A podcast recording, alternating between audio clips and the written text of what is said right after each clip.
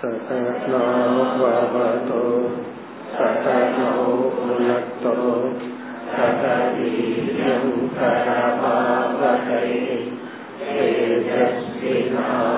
तेजस्विनावतीतमस्तु मा विद्विषावकैः ॐ शान्ति शान्ति शान्तिः பதினோராவது ஸ்லோகம் सन्त्योपास्याति कर्माणि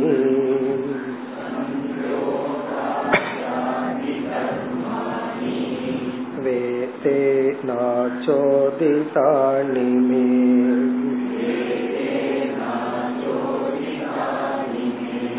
पूजां तैः कल्पयेत् सम्यक्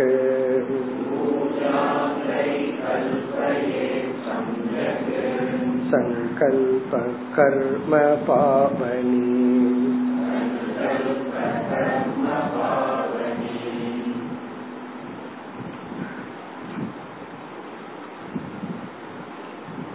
இந்த அத்தியாயத்தில் ஈஸ்வர ஆராதனம் பகவானை வழிபடுகின்ற முறை அல்லது பூஜை அல்லது வழிபாடு இதை பற்றிய கேள்வியை உத்தவர் கேட்டார். அதற்கான பதிலை பகவான் கூறிக்கொண்டு வருகின்றார். இதில் பகவானுடைய ஆரம்பம் வைதிக முறைப்படி வைதிக மந்திரங்களை பிரதானமாக வைத்து இறைவனை வழிபடலாம். அல்லது ஆகம முறைப்படி தாந்திரிகம் என்று சொன்னார்.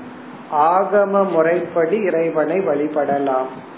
அல்லது இரண்டையும் கலந்து இறைவனை வழிபடலாம் என்று ஆரம்பித்தார்.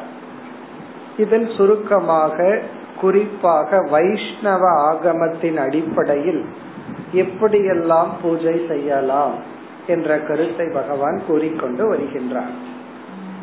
இப்ப இதுல நம்ம முக்கியமா பார்த்தோம். பூஜை செய்பவன் பூஜகன் பூஜ்யக யாரை வழிபடுகின்றோம்? பிறகு வந்து ஆலம்பனம். எதன் துணை கொண்டு வழிபடுகின்றோம்? இந்த மூன்று முக்கிய அம்சங்களில் பகவான் பூஜகனை பற்றியும் பேச இருக்கின்றார். அவன் எப்படிப்பட்ட ஸ்ரத்தை பக்தியுடன் இருந்து வழிபட வேண்டும் என்று சொல்ல போகின்றார். பிறகு எந்தெந்த தேவதைகளை யாரெல்லாம் வழிபட வேண்டும் என்று சொல்ல போகின்றார். அதிகமாக அந்த ஆலம்பனத்தை பற்றி பேச போகிறார். எங்கு வழிபட வேண்டும் எதை ஆலம்பனமாக ஆதாரமாக வைத்து வழிபட வேண்டும் இதையெல்லாம் கூற போகின்றார். இப்ப இந்த ஸ்லோகத்தில் இறை வழிபாடு என்பது நாம் ஒரு லட்சியத்தை எடுத்துக்கொண்டு அந்த லட்சியத்துக்கு எது நேரடியான சாதனையோ அந்த சாதனையை விட்டு இந்த சாதனையை எடுத்துக்கொள்வதல்ல. நம்முடைய எஃபர்டினுடைய ரீப்ளேஸ்மெண்ட் அல்ல. நம்ம ஒரு லட்சியத்தை எடுத்துட்டோம்னா அதற்கு என்ன சாதனையோ அதை செய்ய வேண்டும். அத்துடன் இந்த பூஜையையும் சேர்த்து கொள்ள வேண்டும். பிறகு இந்த பூஜை என்ன பண்ணும்னா அந்த லட்சியத்தை அடைய இதுவும் ஒரு சாதனையாக அமையும். எப்படி அமையும்னா சரியான சாதனையில் நம்மை சரியான சாதகனாக மாற்றி கொடுக்கும். ஒரு ஸ்டூடெண்ட் பூஜை பண்ணா நல்லா படிப்பான். இல்லறத்தில் இருக்கிறவன் பூஜை பண்ணா அவனுடைய கடமை பணம் சம்பாதிக்கிறதோ அதை நல்லா செய்வாங்க. வானப்பிரஸ்தம் பூஜை பண்ணா அவருடைய கடமை விலகி இருத்தல் ஜபம் செய்தல் அல்லது தபம் அதை ஒழுங்காக செய்வார்கள். அதைத்தான் இந்த ஸ்லோகத்தில் கூறினார். சந்தியா உபாஸ்தியாதி கர்மாணி. ஏற்கனவே நமக்கு கடமையாக சொல்லப்பட்டுள்ள சந்தியா உபாஸ் ஆதி ஆதின எக்ஸெட்ரா கர்மாணி. சந்தியாவந்தனம் அது போன்ற நம்முடைய கடமைகள் என்ன உண்டோ அவைகளுடன் சேர்ந்து இந்த பூஜையை செய்ய வேண்டும். அதுதான் இங்க முக்கிய ஆதி. வேதேன ஆச்சோதிதானி. ஆச்சோதிதானின விதிக்கப்பட்டுள்ளது. வேதேன சாஸ்திரத்தில் கர்ம காண்டத்தின் மூலமாக. கர்ம காண்டத்தின் மூலமாக என்னென்ன கடமைகள் நமக்கு விதிக்கப்பட்டுள்ளதோ இரண்டாவது வயிறில தைகி அவைகளுடன் சேர்ந்து இந்த பூஜையையும் மேற்கொள்ள வேண்டும். தைகி மே பூஜாம் கல்பயே. அவைகளுடன் சேர்ந்து எனக்கு பூஜையும் செய்ய வேண்டும். பிறகு சமயக் சங்கல்பக. இந்த பூஜையினுடைய பலன் சங்கல்பத்தின் அடிப்படையை சார்ந்துள்ளது. நீ என்ன சங்கல்பம் பண்ணி பூஜை பண்றையோ அதன் அடிப்படையில் உள்ளது. கர்ம பாவனி என்றால் உனக்கு வருகின்ற தடைகள் பாவங்கள் கர்மங்கள் இவைகளையெல்லாம் நீக்க வல்ல இந்த பூஜையை சரியான சங்கல்பத்துடன் செய்ய வேண்டும். அதாவது இனி ஒருத்தன் அழியணும்னு பூஜை பண்ணக்கூடாது. அல்லது வெறும் காமியமாகவே பூஜை பண்ணக்கூடாது. பல சமயங்கள்ல நம்ம பண்ற சங்கல்பம் நம்மையே அழிச்சிடுற மாதிரி இருக்கும். அப்படி இருக்கக்கூடாது. உன்னையே அழிக்கிற மாதிரி மற்றவங்களே அழிக்கிற மாதிரி இல்லாம சரியான சங்கல்பத்தில் பூஜை செய்ய வேண்டும். இப்ப இனிமேல் பகுதியில நம்ம அதிகமா பார்க்க போவது ஆலம்பனத்தை பற்றி பூஜா விதானம் எப்படி பூஜை பண்ணணும்னு பகவான் சுருக்கமா தான் சொல்ல போறார் காரணம் என்ன அப்படின்னா ஏற்கனவே சொல்லிட்டார் இந்த விளக்கத்துக்கெல்லாம் முடிவில்லை என்று சொல்லிவிட்டார் அதனால நம்மளும் வந்து சுருக்கமாகத்தான் பார்க்க போகின்றோம் இனி அடுத்து பனிரெண்டாவது ஸ்லோகம் शैलीदारुमये लौकी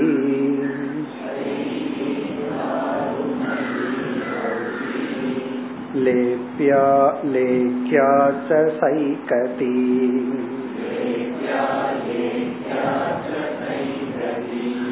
मनोमयी मणिमयी प्रतिमाष्टविता स्मृता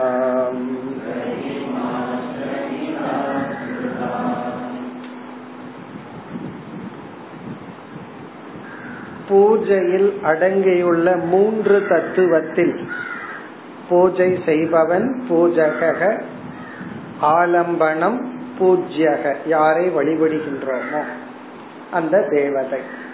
அதில் இந்த ஸ்லோகத்தில் பகவான் ஆலம்பனத்தை பற்றி பேசுகின்றார். அதாவது எதை ஆதாரமாக கொண்டு இறைவனை வழிபடுகின்றோமோ அந்த ஆலம்பனம் இந்த ஸ்லோகத்தில் எட்டு விதமான ஆலம்பனங்கள் உள்ளன என்று கூறுகின்றார்.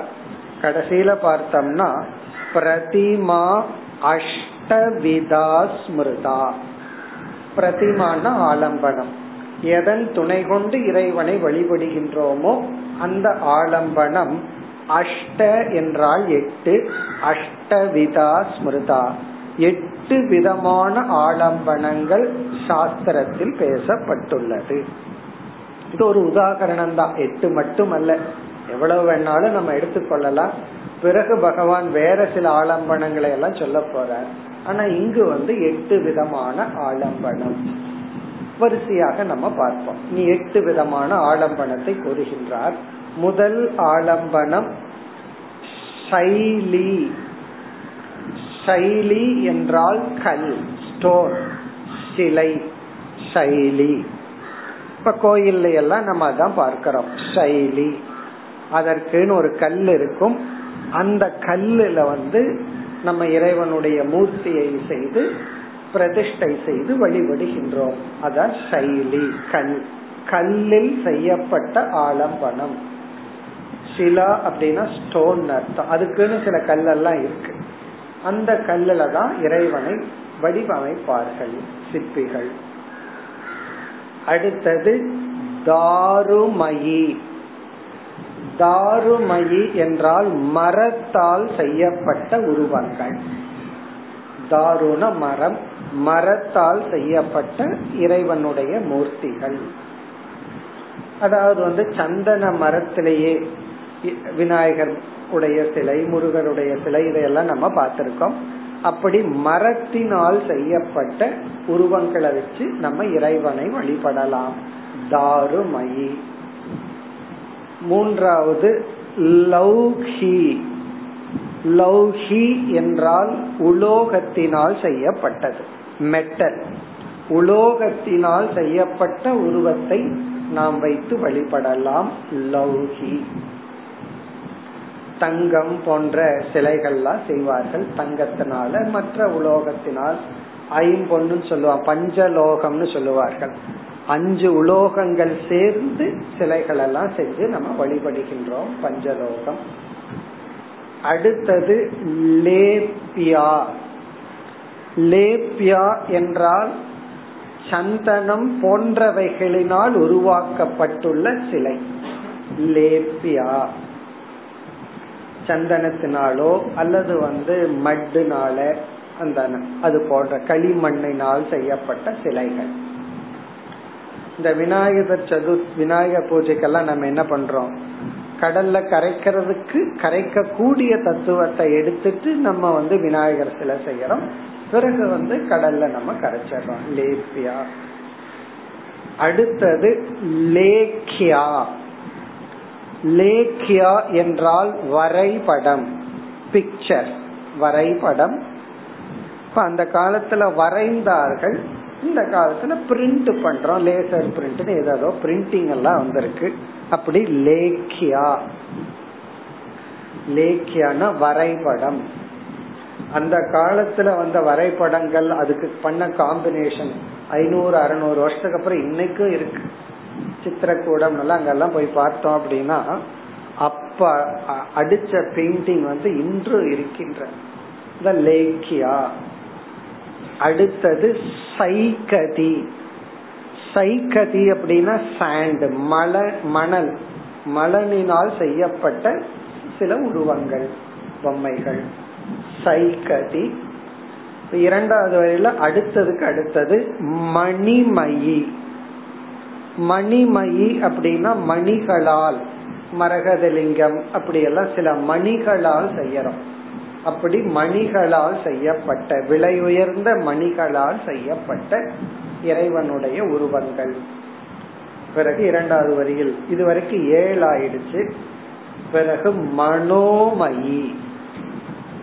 இதுவும் பகவான் சொல்றாரு மனோமயின்னு சொன்னா மனதுக்குள்ளேயே பகவானை உருவகம் செய்து அதுல நம்ம வழிபடுதல் இதெல்லாம் என்னன்னா வெளியே இருக்கிற பொருளை ஆலம்பனமா வச்சுட்டு அதை அதில் இறைவனை நினைத்தல். மனோமயின மனதிற்குள்ளேயே இறைவனை ஸ்தாபனம் செய்து இறைவனை வழிபடுதல். நாயன்மார்கள் கதையெல்லாம் உங்களுக்கு தெரியும். அவர் என்ன பண்ணார்? மனதிலேயே ஒரு கோயில் கட்டினார். மனதிலேயே கும்பாபிஷேகம் செய்தார். பகவான் வந்து ராஜாவோடைய கனவுல போய் உன்னோட கோயிலுக்கு வரமாட்டேன். அங்க ஒருத்தன் கோயில் கட்டி இருக்கான் அவன் கோயிலுக்கு தான் போவன்னு சொன்ன கதையெல்லாம் பாக்கிறோம் பிறகு அவர் எதுல கட்டினார்னா மனோமயி மனோமயின்னு சொன்னா மனதினாலேயே நாம் உருவாக்குதல். அப்படின்னா என்னம்னா மனதுல ஒரு எண்ணம் இறைவனை ஆலம்பனமா வைக்கிறது. இனி ஒரு எண்ணம் அதையே நாம் வழிபடுதல். அப்படி மானசீகமான பூஜை மானசீகமாக இறைவனை வழிபடுதல். இப்படி பிரதிமா அஷ்டவிதா ஸ்மிருதா எட்டு விதமான ஆலம்பனங்கள் பேசப்பட்டுள்ளது. இங்க ஸ்மிருதான்னு பகவான் சொன்னதிலிருந்து இவை இருக்குது எட்டு தான் அர்த்தம் இல்ல ஒரு ஸ்மிருதியில இந்த எட்டு சொல்லப்பட்டிருக்கு. இனி வந்து பகவானே சொல்ல போறாரு சூரியனை சொல்ல போறாரு அக்னிய சொல்ல போறார். இதுல எல்லாம் இறைவனை வழிபடலாம் அப்படின்னு சொல்ல போறார். இது ஒரு உதாகரணத்துக்கு ஒரு ஸ்மிருதியில எடுத்து சொல்லப்பட்டுள்ளது. இப்ப இதெல்லாம் இன்னைக்கு நம்ம பார்த்தோம் அப்படின்னா கேரளால சில கோயில்கள் எல்லாம் மரத்தினால செய்யப்பட்டு வழிபட்டுட்டு வர்றோம். பிறகு அதிக தமிழ்நாட்டில் இருக்கிற கோயில்கள் எல்லாம் சிலை சிலா வடிவத்தில் இருக்கு. சில இடங்கள்ல வந்து வரைபடத்துல வரைஞ்சு நம்ம வழிபடுகின்றோம். அப்படி வந்து சில இடங்கள்ல பார்த்தா மரகத லிங்கம் அந்த லிங்கம்னு சொல்லி மணிகளால் செய்யப்பட்ட லிங்கங்கள் உருவங்கள் விஷ்ணு மூர்த்திகள் எல்லாம் உண்டு. எல்லாத்த விட செலவில்லாதது எதுனா மனோமயி தான். மீதிக்கெல்லாம் ரொம்ப செலவு பண்ணணும். இது வந்து மனோமயி ரொம்ப சுலபமானது. எந்த இடத்துல வேண்டுமானாலும் பகவான நமக்குள்ள வழிபட்டு கொள்ளலாம் இப்படி எட்டு விதமான ஆலம்பனங்கள் உள்ளது இனி அடுத்த ஸ்லோகம் चलाचलेति द्विविधा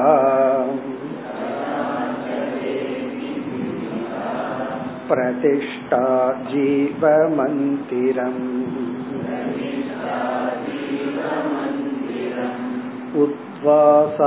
उद्वासावाहनेन स्तः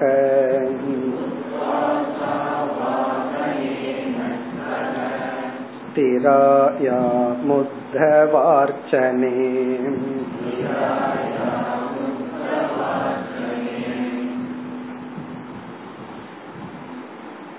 மேலும் இனி வருகின்ற பல ஸ்லோகங்களில் பகவான் ஆலம்பனத்தை பற்றியே பேசுகின்றார் எதை ஆதாரமாக கொண்டு நாம் இறைவனை வழிபடுகின்றோம்? அந்த ஆலம்பனம். இந்த சென்ற ஸ்லோகத்துல அந்த ஆலம்பனங்கள் எட்டு வகைப்படும் அப்படின்னு சொன்னார். ஒரு கோணத்தில் அதனுடைய மெட்டீரியல் காசை வச்சு பகவான் சொன்னார்.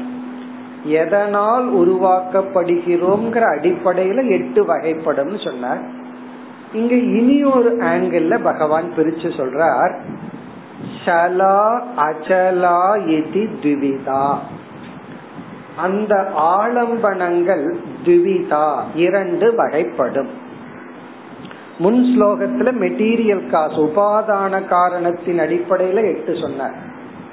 இங்கு வந்து வேறொரு ஆங்கிள் இரண்டு வகைப்படும். அது என்ன ஆங்கிள் சலா அச்சலா. அச்சலான ஒரே இடத்துல இருக்கிறது பிரதிஷ்டை செய்து. அச்சலம். சலம் அப்படின்னா ஒரு இடத்துல இருந்து இனி ஒரு இடத்துக்கு எடுத்து செல்லக்கூடியது. சலம் அச்சலம் என்ற அடிப்படையில் இரண்டு வகைப்படும். இதெல்லாம் உங்களுக்கு தெரியும். கோயில்ல வந்து மூலவர் உற்சவர்னு ரெண்டு பேர் இருப்பார்கள். மூலவர்னு சொன்னா நம்ம வந்து கும்பாபிஷேகம் பண்ணி அதை பிரதிஷ்ட பண்ணிடுவோம். அப்படியே இருக்கும். உற்சவர்னா என்னன்னா விசேஷ காலங்களில் அவர் வந்து அப்படியே கோயிலை சுத்தி வருவார். சில கிராமங்களில ஒவ்வொரு வீட்டுல போய் நின்று தர்ஷனம் கொடுத்துட்டு வருவார். ஒவ்வொரு வீட்டுக்கு முன்னாடி போய் நிற்பார்கள். அந்த வீட்டில இருந்து வந்து பூஜை செய்வார்கள். அது உற்சவர். அவர் வந்து நகர கூடியவர் சில பேர் வந்து சில பூஜைகள் எடுத்துக்கொண்டு அந்த பூஜா பாத்திரம் பகவானை எல்லாம் ஒரு பொட்டியில போட்டு வச்சுக்குவாங்க. எந்த ஊருக்கு போனாலும் எடுத்துட்டு போயிடுறது அப்ப இவர் எங்கெங்கெல்லாம் டிராவல் பண்றாரோ பகவான் இவரோட சேர்ந்து டிராவல் பண்ணுவார்.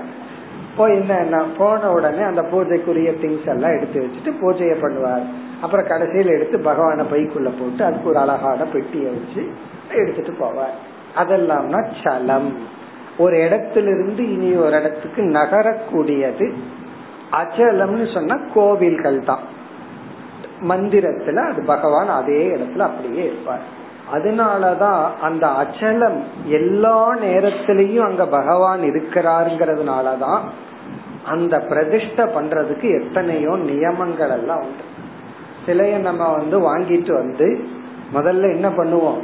நெல்லிலேயோ தண்ணீர்லயோ உள்ள போட்டு வச்சுட்டு அதற்கு பிறகு வந்து அதுக்கு மந்திரங்கள்னால அதுல நல்ல தூய்மைப்படுத்தி அதற்கு ஒரு சக்திய வேத மந்திரத்தினால கொடுத்து அதை முறைப்படி பிரதிஷ்ட பண்ணிட்டோம்னா எல்லா நேரத்திலையும் பகவானுடைய சாநித்தியம் அங்க இருக்குன்னு அர்த்தம். அதனாலதான் அதை கர்ப்ப கரகம்னு வச்சு இவங்க மட்டும் போகணும் இந்த நேரத்துலதான் திறந்து வைக்கணும் இப்படி எல்லாம் நம்ம வச்சிருக்கோம். காரணம் என்னன்னா அந்த பகவான் எல்லா காலத்திலையும் அந்த இடத்துல இருக்கின்றார். நாம எந்த படி வழியா நடந்து போகவும் அதுவும் கல்லுதான். எதை வழிபடுவோமோ அதுவும் கல்லு தான் இப்ப இரண்டுக்குள்ள வித்தியாசம் என்னன்னா நடந்து போற கல்லும் கல்லா இருந்தாலும் அந்த கல்லுல வந்து பகவானுடைய சாநித்தியத்தை மந்திரங்களால் தூய்மைப்படுத்தி விட்டுள்ளோம் அதனால அது வந்து வழிபடுவதற்கு உகந்ததா செஞ்சு வச்சிருக்கோம். அதத்தான் இங்க பகவான் சொல்றார். சலா அச்சலா திவிதா பிரதிஷ்டா. பிரதிஷ்டான்னா இங்க ஆலம்பனம் பிரதிமா. நாம செஞ்ச அந்த பிரதிஷ்டை இருக்கின்றது அது சலம் அச்சலம் என்று இரண்டு வகைப்படும். சில சமயங்கள்ல பல கோயில்ல இந்த பஞ்சலோக மூர்த்தி வந்து அச்சலமா இருப்பார். அத சில சமய சலமா இருப்பார். சில கோயில்ல வந்து அந்த பஞ்சலோக மூர்த்தியே பர்மனன்ட் வழிபாடா இருக்கும். சில சமயம் கல்லால செய்யப்பட்டத அச்சலமா இருக்கும். பஞ்சலோக மூர்த்தி வந்து அவரை வந்து உற்சவரா வச்சுக்குவோம். அப்படி எல்லாம் இருக்கும். அந்த பிரதிஷ்டை வந்து சலம் அச்சலம் என்று இரண்டு வகைப்படும். எங்கு? ஜீவ மந்திரம். கோயிலுக்கு வந்து பொதுவா ஈஸ்வர மந்திரம் தான் நம்ம சொல்லுவோம். ஆனா பகவான் கோயில வந்து இங்க ஜீவ மந்திரம்னு அழைக்கிறார். இங்க ஜீவ மந்திரம்ங்கிற சொல் கோயிலை குறிக்கின்றது. மந்திரம்னா கோயில். ஆலயம் அல்லது மந்திர மந்திரம். ஜீவ மந்திரம் அப்படின்னு ஏன் ஈஸ்வரனுக்கு சொல்றார் அப்படின்னா அந்த இடத்துல ஒரு உணர்வும் உயிரோட்டமும் உள்ளது. அந்த அர்த்தத்துல சொல்ற ஜீவர்கள் சென்று வழிபடுகின்ற இடம்னு சொல்லலாம். அல்லது ஒரு ஜீவத்துவம் இருப்பது. அதனாலதான் சில சிலைகளை பார்த்தோம்னாவே அது ஏதோ உயிரோட இருக்கிற மாதிரி உணர்வு நமக்கு வரும். இதெல்லாம் பக்தியோட பார்த்தா தான் வரும். நான் பார்த்துட்டே இருக்கிறேனே எனக்கு ஒண்ணுமே தெரியலையே அப்படின்னு சொல்லக்கூடாது. எந்த நேரத்துல எந்த காலகட்டத்துல நமக்கு பக்தி இருக்கும் அங்க பகவானுக்கு அபிஷேகம் பண்ணி பகவானை தூய்மைப்படுத்தும் போது ஏதோ நாமளே தூய்மையானது போல் ஒரு உணர்வு ஏற்படும். இதெல்லாம் பக்தியினுடைய பலன். பக்தி இருந்து அதை பார்த்தோம்னா நமக்கு அதெல்லாம் உணர்வோம். அப்படி ஒரு உயிரோட்டமுடைய இடம் மந்திரம் ஜீவ மந்திரம். சமஸ்கிருதத்துல வந்து தேவாலயம் அப்படின்னு கோயில சொல்லுவோம். ஏன்னா தேவன் இருக்கின்ற இடம். ஆலயம் அப்படின்னா இருப்பிடம் அர்த்தம். ஆ சமந்தா லியதே எந்த இடத்துல அது முழுமையாக உள்ளதோ. இந்த ஆலயம்ங்கிற வார்த்தைக்கு கோயில் அர்த்தம் கிடையாது. ஆலயம் அப்படின்னா எந்த இடத்தில் முழுமையாக அது உள்ளதோன்னு தான் அர்த்தம். அந்த அதுங்கிறத நம்ம எதை வேணாலும் போட்டுக்கலாம். தேவாலயம்னு போட்டா தேவன் இருக்கின்ற இடம். ஆபீஸுக்கு சமஸ்கிருதத்துல காரியாலயம்னு பேர். காரியாலயம் அப்படின்னா ஆபீஸ். ஏன்னா அந்த இடத்துல வேலை காரியம் நடக்கிறது. அங்க போய் தூங்கிட்டு இருந்தா அது ஆபீஸ் காரியாலயம் கிடையாது. அங்க போய் நம்மளுடைய காரியத்தை செய்யறோம் அதே போல நம்மை தூய்மைப்படுத்தும் பாத்ரூம் இருக்கே சௌச்சாலயம். அதையும் நம்ம வந்து ட்ரெடிஷனல் ஆலயம் சொல்றோம். சௌச்சம்னா தூய்மைப்படுத்துகின்ற இடம். ஸ்கூலுக்கு வந்து வித்யாலயம். அந்த இடத்துல அறிவானது நிலை பெற்றுள்ளது அப்படின்னு நம்ம சொல்றோம். அப்படி அதைத்தான் ஜீவ மந்திரம் சொல்றார் பகவான். ஜீவன் இருக்கின்ற உணர்வுடைய தத்துவம் இருக்கின்ற அந்த கோயிலில் இருக்கின்ற சிலையானது சலம் அச்சலம் என்று இரண்டு வகைப்படும். பிறகு இரண்டாவது வரியில் உத்வாச ஆவாகனே நஸ்தக ஸ்திராயாம். உத்தவ அர்ச்சனே. ஹே உத்தவா அர்ச்சனே. அர்ச்சனேனா அந்த சிலையில் ஸ்திராயாம். ஸ்திரமாக இருக்கின்ற சிலையில். அதாவது வந்து ஒரு இடத்துல இருந்து இனி ஒரு இடத்துக்கு போகாம பர்மனண்டா பிக்ஸ் பண்ணி இருக்கிற அந்த சில இடத்தில் ஆவாகனம் உத்வாசக நஸ்தக அங்கு ஒவ்வொரு நாளும் ஆவாகனமும் உத்வாசமும் நடைபெறாது. இதெல்லாம் இந்த பூஜை பண்ணிட்டு இருக்கிறவங்களுக்கு நல்லா தெரியும். பண்ணாதவங்களுக்கு ஒன்றும் தெரியாது. உத்வாசக ஆவாகனம். ஆவாகனம் அப்படின்னு சொன்னா ஒரு மஞ்சளை எடுத்து அத ஒரு பிள்ளையார் மாதிரி பண்ணி அதுக்கு முன்னாடி அது எங்க இருக்கும்னா கிச்சன்ல டப்பாக்குள்ள இருக்கும் அது அதைய எடுத்து நம்ம உடனே இந்த பிள்ளையார் மாதிரி ஒரு கடவுள் உருவத்தை பண்ணி நம்ம அதை வழிபடுவதற்கு முன்னாடி என்ன பண்ணணும் அப்படின்னா அந்த இடத்தில் இறைவனை ஏற்றி வைக்க வேண்டும். இறைவனை கொண்டு வந்து இறை தத்துவத்தை கொண்டு வந்து அந்த பொருளிடத்தில் ஆவாகனம் செய்ய வேண்டும். ஆவாகனம் என்றால் அந்த பொருளிடத்தில் மந்திரங்கள் மூலமாக இறை தத்துவத்தை ஏற்றி வைத்தல். இனிமேல் இது வெறும் பவுடரோ அல்லது ஒரு உருவமோ பொருளோ அல்ல. இனிமேல் இது இறைவனை ஞாபகப்படுத்தும் சின்னம் அப்படின்னு சொல்லி அதை இறைவனாகவே ஆவாகனம் செய்தல். அதுக்கு பேரு ஆவாகனம். எவ்வளவு நேரம்னா அந்த பூஜை நடக்கிற வரைக்கும் அதுல வந்து பகவான ஏற்றி வச்சு அதையே பகவான வழிபடுதல். பிறகு அந்த பூஜை எல்லாம் முடிஞ்ச உடனே அந்த இடத்திலிருந்து பகவான ரிலீஸ் பண்ணிடணும் அதுதான் உத்வாசக அப்படின்னு பேர். உத்வாசக அப்படின்னா அந்த பொருளிலிருந்து இறை தத்துவத்தை நீக்கி விடுதல். அதுக்கப்புறம் அதை நம்ம எதுக்கு வேணாலும் பயன்படுத்திக்கலாம். அல்லது விசர்ஜனம் அப்படின்னு சொல்லலாம். விசர்ஜனம்னு சொல்லலாம் உத்வாசக அப்படின்னு சொல்லலாம். அப்ப ஏற்றி வைத்தல் பிறகு அந்த பூஜை முடிஞ்ச உடனே அந்த பகவான அங்கிருந்து ரிலீஸ் பண்ணிடுற. அதாவது சந்நிதின் குரு இந்த இடத்துல நீ இரு அப்படின்னு சொல்லி மந்திரங்களால பகவான கொண்டு வந்து வைக்கிறதுக்கு பேர் ஆவாகனம் வெச்ச பகவான வந்து ரிலீஸ் பண்றதுக்கு பேர் உத்வாசக அல்லது விசர்ஜனம். இப்ப இது வந்து ஒவ்வொரு நாளும் நாம் வழிபடுகின்ற கோயிலில் நடைபெறாது. காரணம் என்னன்னா நம்ம பர்மனண்டா ஆவாகனம் செய்து விட்டோம். ஆனால் நம்ம வந்து அந்த கோயிலை புதுப்பிக்கிறோம்னு வச்சுக்குவோமே பாலாலயம்னு சொல்லி அந்த பகவான் அங்கிருந்து எடுத்துருவோம். இனிமேல் நீங்க இருக்க வேண்டாம்னு எடுத்து வேற ஒரு இடத்துல தற்காலிகமா பிரதிஷ்ட பண்ணி அந்த கர்ப்பகிரகத்துக்குள்ள யாரு வேணாலும் போய் மேஸ்திரி மேசன் எல்லாம் போய் சுத்தம் பண்ணி அப்புறம் மறுபடியும் அங்க இருக்கிற பகவானை கொண்டு வந்து பண்ணுவோம். அது ரேர் ஆனா ரெகுலர் பேசிஸ்ல அதை நம்ம செய்ய மாட்டோம். காரணம் என்னன்னா இதுல பர்மனண்டா எப்பொழுதும் பகவான் இருப்பதாக பாவிச்சிடறோம். அதனாலதான் அந்த இடம் அந்த கர்ப்பகரகம் என்றுமே தூய்மையாக வைத்திருக்க வேண்டும். வைத்திருக்க வேண்டும்னு நம்ம சொல்றோம். ஆனா பல சமயங்கள்ல அப்படி வச்சுக்கிறது இல்லை ஆனா அப்படி நம்ம வைத்திருக்க வேண்டும். ஏன்னா அது பகவான் என்றென்றும் தங்கி இருக்கின்ற இடம். அதனாலதான் இந்த இடத்துல சொல்ற உத்வாச ஆவாகனே நத்தக ஸ்திராயாம். ஸ்திரமாக இருக்கின்ற சிலையில் ஒவ்வொரு நாளும் பகவானை ஏற்றி வச்சு பிறகு அனுப்ப வேண்டிய நியமம் நடைபெறாது.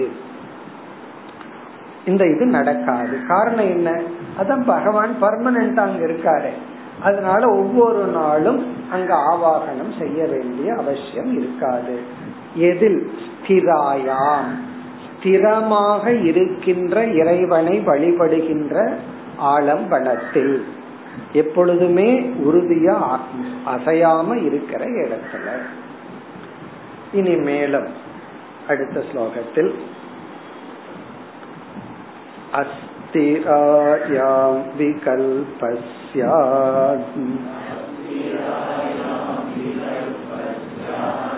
तण्टिले तु भवेद्वयम् स्नपनं त्वविलेप्यायाम्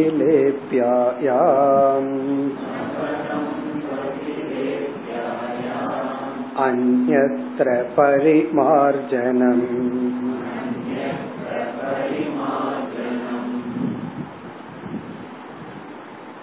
அஸ்திராயாம் விகல்பக சியாத் அஸ்திராயாம் என்றால் நகற்றக்கூடிய சிலைகளில் அது பஞ்சலோகத்துல செய்யப்பட்டு இந்த அஷ்டபந்தனம் எல்லாம் செஞ்சு ஒட்டாம ஒரு இடத்துல நிலைப்படுத்தாமல் இருக்கின்ற சிலைகளில் விகல்பக சியார் விகல்பகன ஆப்ஷன். அது நம்முடைய சூழ்நிலைக்கு தகுந்த மாதிரி அமையும். சில பேர் தன்னுடைய பூஜை அறையில் நகற்றக்கூடிய பஞ்சலோகத்துல செய்த விக்கிரகத்தை வச்சிருப்பார். அங்க அந்த சில பர்மனண்டா அப்படியே இருக்கும். அதனால ஒவ்வொரு நாளும் ஆவாகனம் உத்வாசனம் செய்ய வேண்டிய அவசியம் கிடையாது. சில பேர் செய்ய விரும்பினாலும் செய்யலாம். அதாவது நகற்ற கூடிய சிலைகளில் அவரவர்கள் விருப்பப்படி இதை செய்யலாம் செய்யாமலும் இருக்கலாம். அதத்தான் சொல்றார் அஸ்திராயாம். நகற்ற கூடிய சிலைகளில் விகல்பக விகல்பகன ஆப்ஷன் உங்களுடைய சூழ்நிலை விருப்பத்துக்கு தகுந்த மாதிரி செய்யலாம். தண்டிலேது பவேத்வயம் ஆனால் ஸ்தண்டிலமாக இருந்தால் இந்த இரண்டையும் செய்தாக வேண்டும். இந்த ஸ்தண்டிலம் அப்படின்னு சொன்னா யஜத்துக்கான இடம். சில சமயத்துல அந்த இடத்தையே வழிபடுவோம். அந்த பிளேஸ் அந்த இடத்தை நம்ம தூய்மைப்படுத்தி நம்ம அதை வழிபடுவோம். சில இடங்கள்ல யாகம் பண்ணலாம்னு முடிவு பண்ணுனா முதல்ல வந்து தூய்மைப்படுத்துவோம். யாகம் பண்ற இடத்த. யோ ஹோம குண்டம் இதெல்லாம்.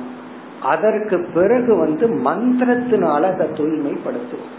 அப்படி தூய்மைப்படுத்தி தான் அதுல பூஜையோ யாகமோ பண்ண முடியும்.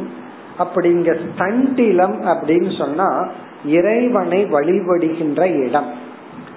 ஒரு இடத்துல பகவான வழிபடாதா இருந்தா இப்ப ஒருவர் சொல்றாரு நான் பூமாதேவிய வழிபடணும் என்ன பண்ணணும்னா? இவர் நிக்கிறதே அந்த பூமாதேவி மீது தான் எப்படி வழிபட முடியும்னா அப்போ ஒரு இடத்தை தேர்ந்தெடுத்து அதை தூய்மைப்படுத்தி அதுல இவர் நடக்க கூடாது அதை இவர் வழிபடுற ஸ்தலமா பண்ணணும். அப்படி அது ஸ்தண்டிலமாக யஜ்யசாலையாக இருந்தால் அந்த இடத்துல பகவானை ஏற்றி வச்சு பிறகு அனுப்பி விடணும். ஏன் அனுப்பிச்சிடணும்னா அதுக்கப்புறம் நம்ம அதுல நடக்க வேண்டிய சூழ்நிலை வரலாம். அதனால அனுப்பி விட வேண்டும். பிறகு ஸ்னபனம் து அபிலேபியாயாம். ஸ்னபனம் என்றால் அந்த சிலையை தண்ணீரால் தூய்மைப்படுத்துதல். ஸ்நானம் அதுதான் ஸ்னபனம். அதாவது தண்ணீரை விட்டு அந்த சிலையை தூய்மைப்படுத்துவதா இருந்தால் அது வந்து அவிலேப்பியாயா அது வந்து கல் லோகம் போன்ற சிலைகள்ல தான் நடக்கும். அந்நத்திர பரிமார்ஜனம். அது வரைபடமாகவோ அல்லது மணல்ல செய்யப்பட்டதா இருந்தா அதன் வந்து கையில துடைத்தால் போதும். அதுதான் பிராக்டிக்கல் அதுதான் பகவான் சொல்ற அதாவது கரைஞ்சு போகாத சிலைகளை தண்ணீரால தூய்மைப்படுத்துவோம் கரைந்து போகக்கூடிய தத்துவங்களை நாம் கையால் தூய்மைப்படுத்துவோம் இப்படியெல்லாம் நியமங்கள் உள்ளது இதெல்லாம் பகவான் சாம்பிளுக்கு தான் சொல்ற அப்படியெல்லாம் இருக்கு இனி மேலும் பகவான் தொடர்கிறார் பதினைந்து द्रव्यै प्रसिद्धैर्मद्यागः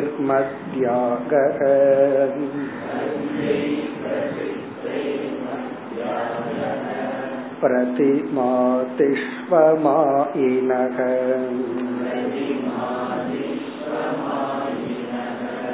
भक्तस्य च यथा लब्धैः।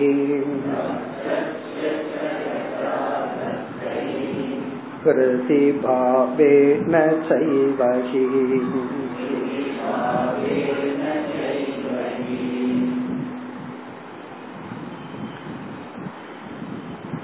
இந்த பகுதியில் பகவான் அடிக்கடி என்ன சொல்ல போறார் அப்படின்னா இந்த பூஜை செய்பவன் வந்து ஆத்மார்த்தமாக செய்ய வேண்டும் பக்தியுடன் ஸ்ரத்தையுடன் செய்ய வேண்டும். பூஜைக்குரிய பலனே பக்தி ஸ்ரத்த தான் எந்த லோபம் வந்தாலும் பகவான் ஏற்றுக்கொள்வார். லோபம்னா தப்பா பண்றது இவர் கடைசியில வந்து ஸ்ரத்தா லோபேன்னு வேற சொல்லிடுவார். என்னுடைய ஸ்ரத்தையில குறை இருந்தாலும் மன்னித்து கொள்ளுங்கள்னு சொல்லுவார். அதுவும் ஒரு ஸ்ரத்தா தான். ஆனா அது ஒரு பாடம் மாதிரி சொல்லிடுறாரு. அது சொல்லக்கூடாது. ஸ்ரத்தையில லோபம் வராம பாத்துக்கணும் மத்ததுல லோபம் வரலாம். காரணம் என்னன்னா நமக்கு தெரியாது. இப்ப நல்ல தேங்காய்னு வாங்கிட்டு வந்து வச்சிடறோம். உடைச்சு பார்த்ததுக்கு அப்புறம் தான் தெரியுது அது சரியில்லை அப்படின்னு. அதுக்கு நம்ம என்ன பண்ண முடியும்? அப்போ பொருள்கள்ல குறை இருந்தா அது நம்ம சாய்ஸ் இல்லாம போயிடும். வாங்கும் போதே சீப்பானதை வாங்கிட்டு வந்து வச்சிடக்கூடாது. வாங்கும் போது ஒழுங்கா வாங்கிட்டு வந்து வச்சு அது தெரியாம குறை இருந்தா பரவாயில்ல. ஆனா அந்த நம்பிக்கையில பக்தியில குறை வரக்கூடாது. அதை இங்க இந்த ஸ்லோகத்துல பகவான் ஹைலைட் பண்ற. அந்த பூஜைன்னு சொன்னா அந்த பக்தி தான். நம்ம ஆரம்பத்திலேயே பார்த்தோம் பக்தி கொஞ்சம் குறைவா இருந்து பூஜை பண்ணுனா பக்தி வளரும். பக்தி இருந்து பூஜை செய்தால் அந்த பூஜை நமக்கு பலனை கொடுக்கும். பக்தி மேல் மேலும் வளரும். இந்த பூஜை வழிபாடுன்னு சொன்னாவே ஆஃபரிங் ஏதாவது கொடுத்தல். இந்த கொடுத்தல்ங்கிறது ரொம்ப முக்கியமான ஒரு பகுதி. ஆஃபர் பண்றது. பகவானுக்கு கொடுத்தல். அதனாலதான் சொல்லுவார்கள். அதாவது வந்து without love you can give without giving you can't love அப்படின்னு சொல்லுவாங்க. அதாவது அன்பில்லாமையும் கூட கொடுத்துடலாமா? இப்ப லஞ்சம் எல்லாம் கொடுக்கறேன்னு அன்பாவா கொடுக்கறோம். அப்படி லஞ்சம் ஒருத்தன் கேட்கும் போது உள்ள எவ்வளவு சாபம் கொடுக்க முடியுமோ அவ்வளவு சாபத்தோட கொடுப்போம். காரணம் என்ன? அது விருப்பம் இல்லாம கொடுக்கறோம். அப்படி விருப்பம் இல்லாமலே சம்டைம் சூழ்நிலையினால கொடுத்துடலாம்.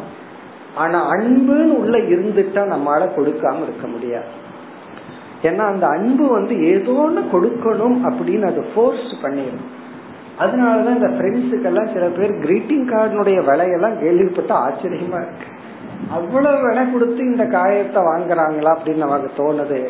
அதுக்கெல்லாம் மேஜிக் என்னன்னா லவ் தான் அன்பு தான்.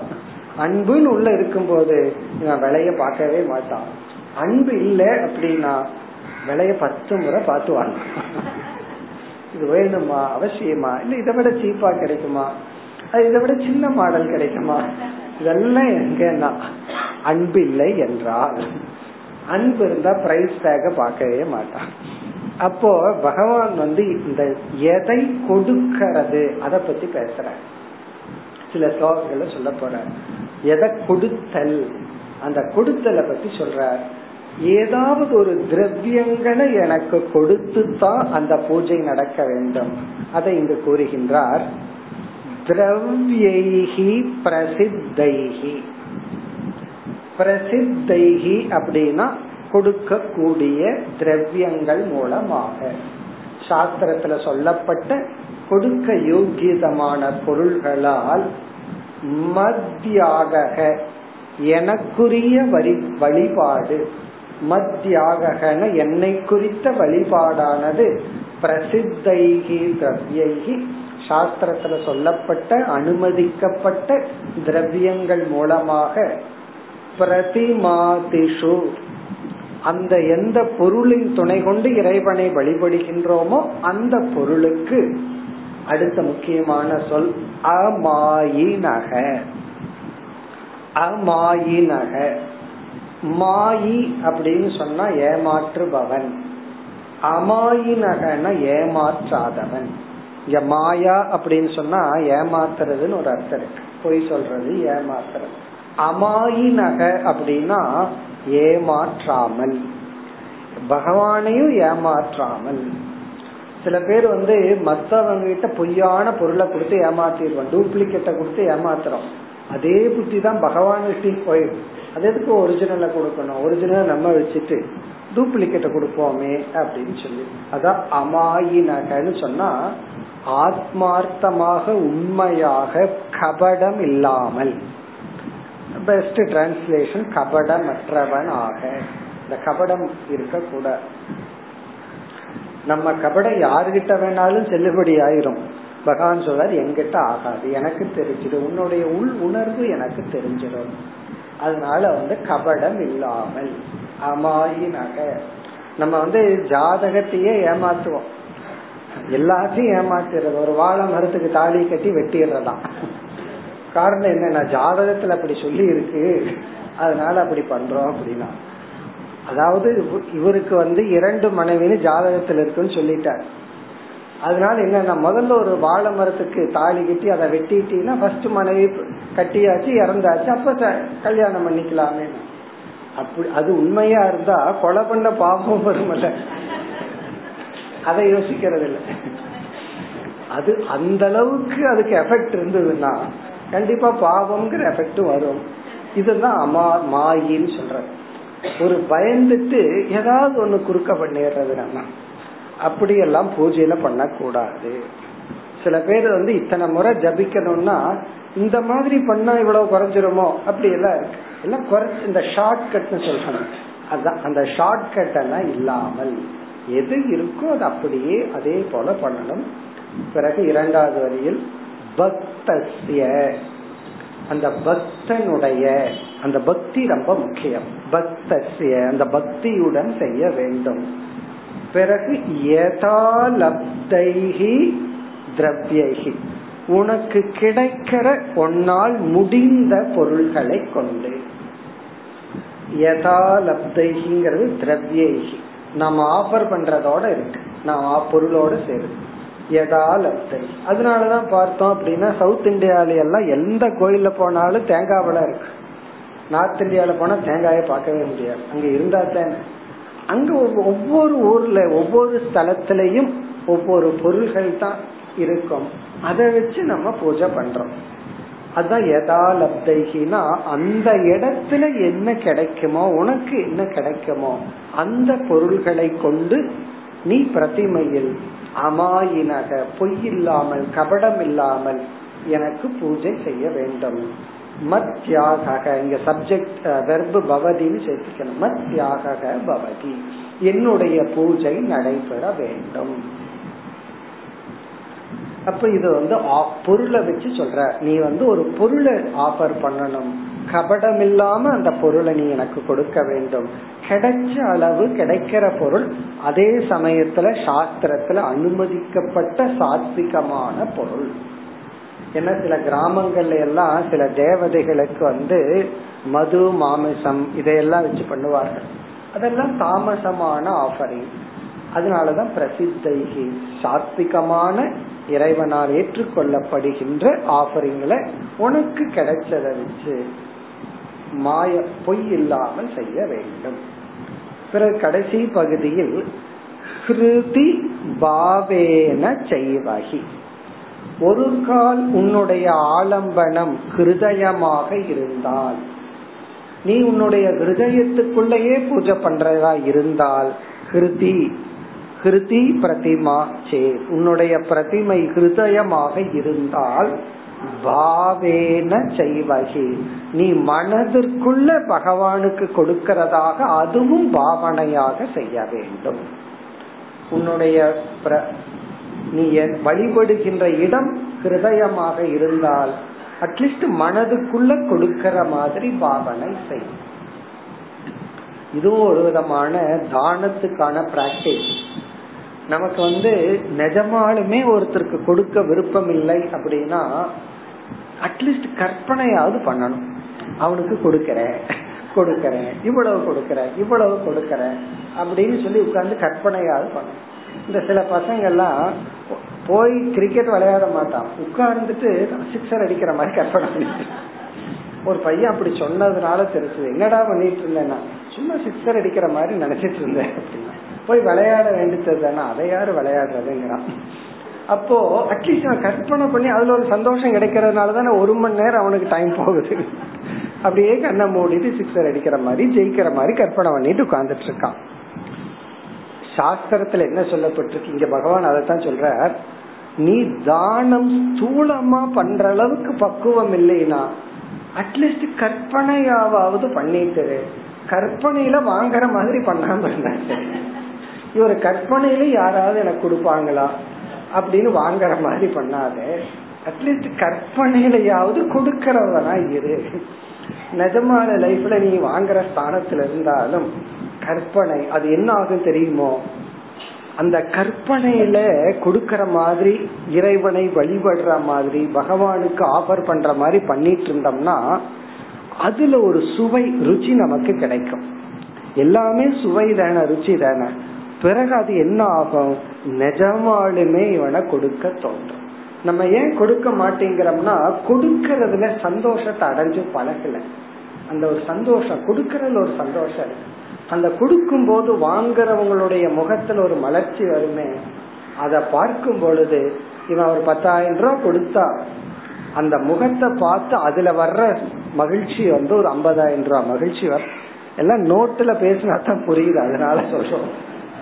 அப்படி அதிகமான சுகம் நமக்கு கிடைக்குது இத வந்து ஸ்தூலமா அனுபவிக்க முடியவில்லை என்றால் நம்ம சூக்மமா பிராக்டிஸ் பண்ணி பண்ணி பிறகு அந்த ஒரு மன பக்குவத்தை தானம்ங்கிற புத்தியை நாம் அடைய வேண்டும். அதனாலதான் இங்க சொல்றார் கிருதி. நீ ஹிருதயத்துல பகவானை வழிபடுவானாக இருந்தால் ஹிருதயத்திலே பொருள்களை எல்லாம் தியாகம் பண்ற மாதிரி கொடுக்கற மாதிரி நீ பாவனை செய்ய வேண்டும். அதனால இந்த பாவனை அப்படிங்கிறது ஒரு விதமான ரிகர்சல் தான். நம்மால உன்னை துறக்க முடியலையா? துறப்பதாக கற்பனையாவது பண்ணுவோம். பிறகு நாளைக்கு என்ன ஆகும்னா அதற்கான சக்தியை நாம் அடைவோம். அடுத்த ஸ்லோகம். स्नानालङ्करणं प्रेष्टम्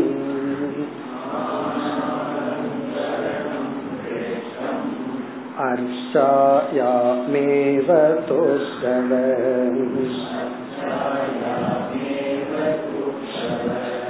तण्टिले तत्त्वविन्यासक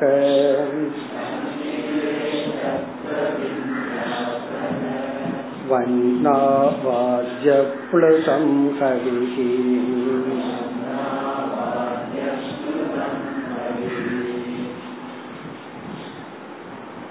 இந்த ஸ்லோகத்தில் பகவான் ஆலம்பனத்தை பற்றி பேசுகின்றார் ஸ்நான அலங்கரணம் பிரேஷ்டம் ஸ்திராயாம் து உத்தவ அர்ச்சாயாம் ஏவ து உத்தவ ஹே உத்தவ உத்தவ அர்ச்சாயாம்.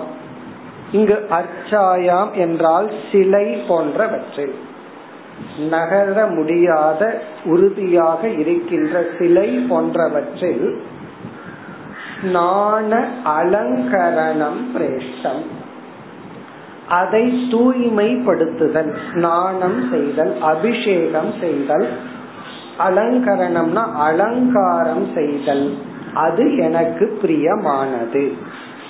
இப்ப என்னை இறைவனாகிய என்னை ஒரு சிலையில் நீ வழிபட்டால் அந்த சிலைய வந்து குளிப்பாட்டி ஸ்நானம் செய்து அபிஷேகங்கள் விதவிதமான அபிஷேகங்கள் செய்து பிறகு அலங்காரம் செய்து வழிபடுவது எனக்கு இஷ்டம்.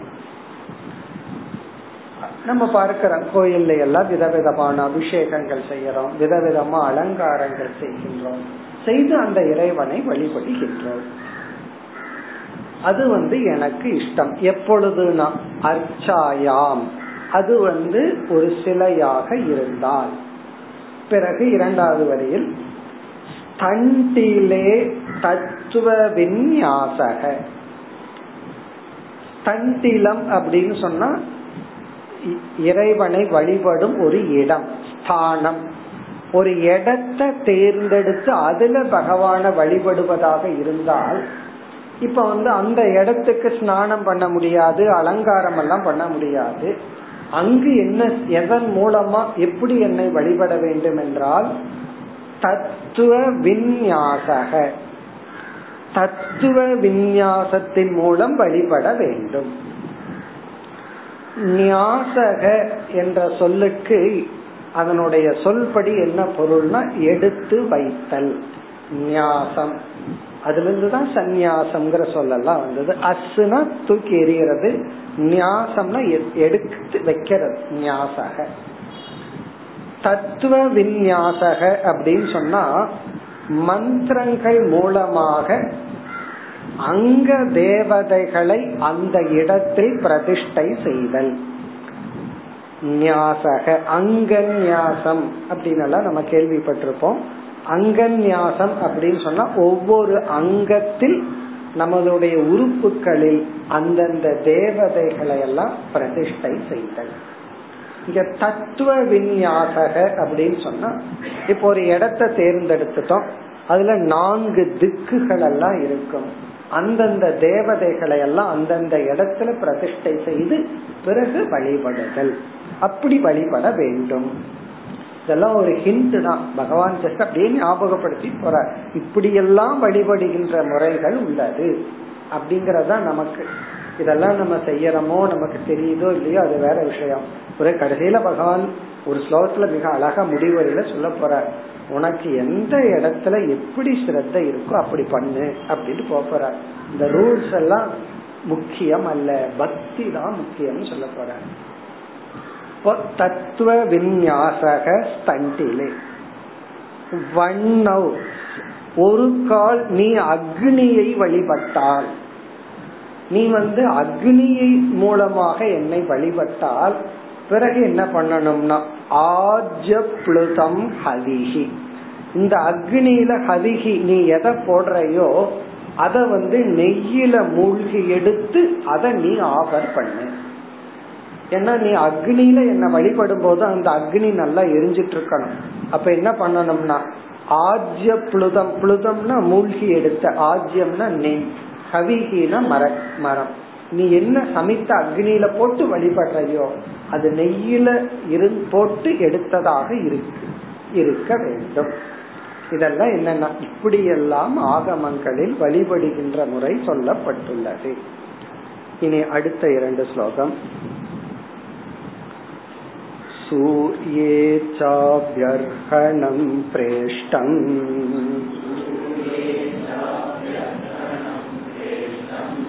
सलिले सलिलातिभिः श्रद्धयोपाहृतं प्रेष्टम्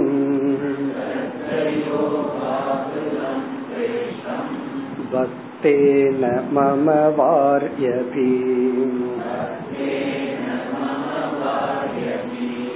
भूर्यप्यभक्तोपकृतम्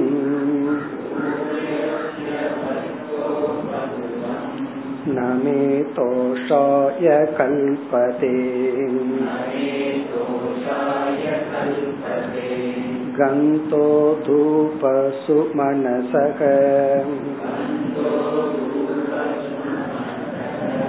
दीपो नाद्यं च किं पुनः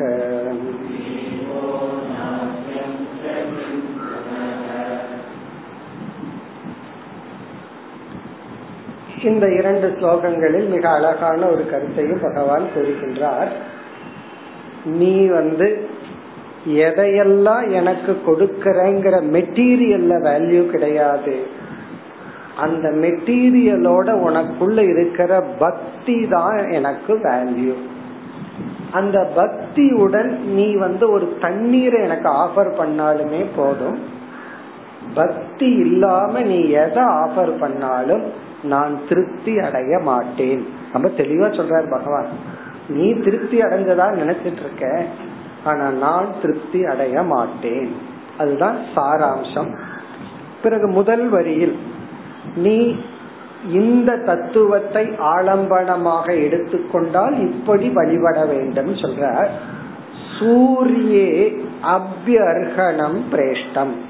நீ சூரிய தேவனை அல்லது சூரிய தத்துவத்தை ஆலம்பனமாக வைத்து வழிபட்டால் அபியர்கணம் பிரேஷ்டம். அபியர்கணம் சொன்னா ஒரு சிம்பாலிக்கா தண்ணீரை எடுத்து மந்திரத்தை சொல்லி சூரியனை வழிபடுதல். இப்ப மந்திரங்கள் மூலமா அந்த சூரியனை வழிபடுதல் அது பிரேஷ்டம். சலிலே சலிலாதி பிகி இப்ப தண்ணீரை வழிபடுறதா இருந்தா அந்த தண்ணீரையே எடுத்து அந்த தண்ணீருக்குள்ள ஆஃபர் பண்ணும். இந்த கங்கா பூஜை எல்லாம் பண்றத நம்ம அப்படி பார்ப்போம். கங்கையில பூஜை பண்ணும்போது கங்கையில இருக்கிற தண்ணீரை எடுத்து கங்கைக்கே ஆஃபர் பண்ணி நம்ம வழிபடுவோம். அதுதான் இங்க சொல்றார். சலிலே சலிலாதி பிஹி சலிலம்னா நீர். நீரை ஆலம்பனமா வச்சு என்னை வழிபட்டால் அந்த தண்ணீரையே எடுத்து எனக்கு ஆஃபர் பண்ணு. பிறகு ஸ்ரத்தையா உபாகிருதம் பிரேஷ்டம். இங்க சொல்ற நீ எதை எவ்வளவு கொடுக்கறங்கிறது முக்கியம் அல்ல ஸ்ரத்தையுடன் அர்ப்பணிக்கப்படுவதுதான் எனக்கு இஷ்டம். பக்தேன மம வாரி அபி.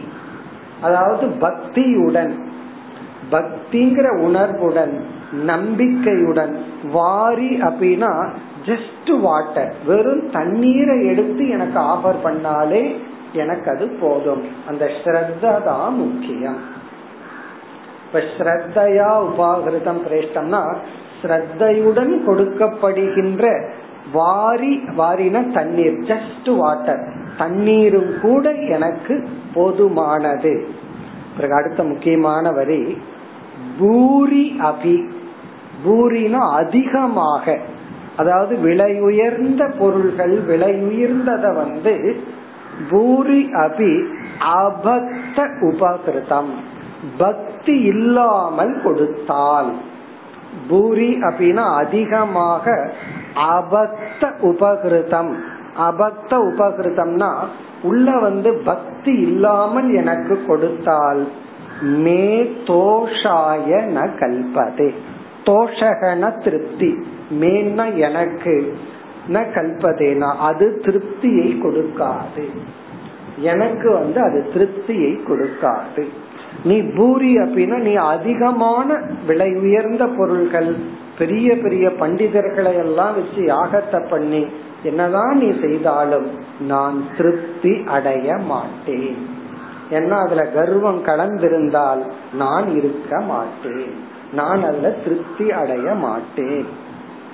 அப்படின்னு சொல்ற அப்படி இருக்கும்போது நீ பக்தியுடன் கடைசி வரியில கந்தக வாசனை திரவியங்கள் தூபம் தீபங்கள் சுமனசக.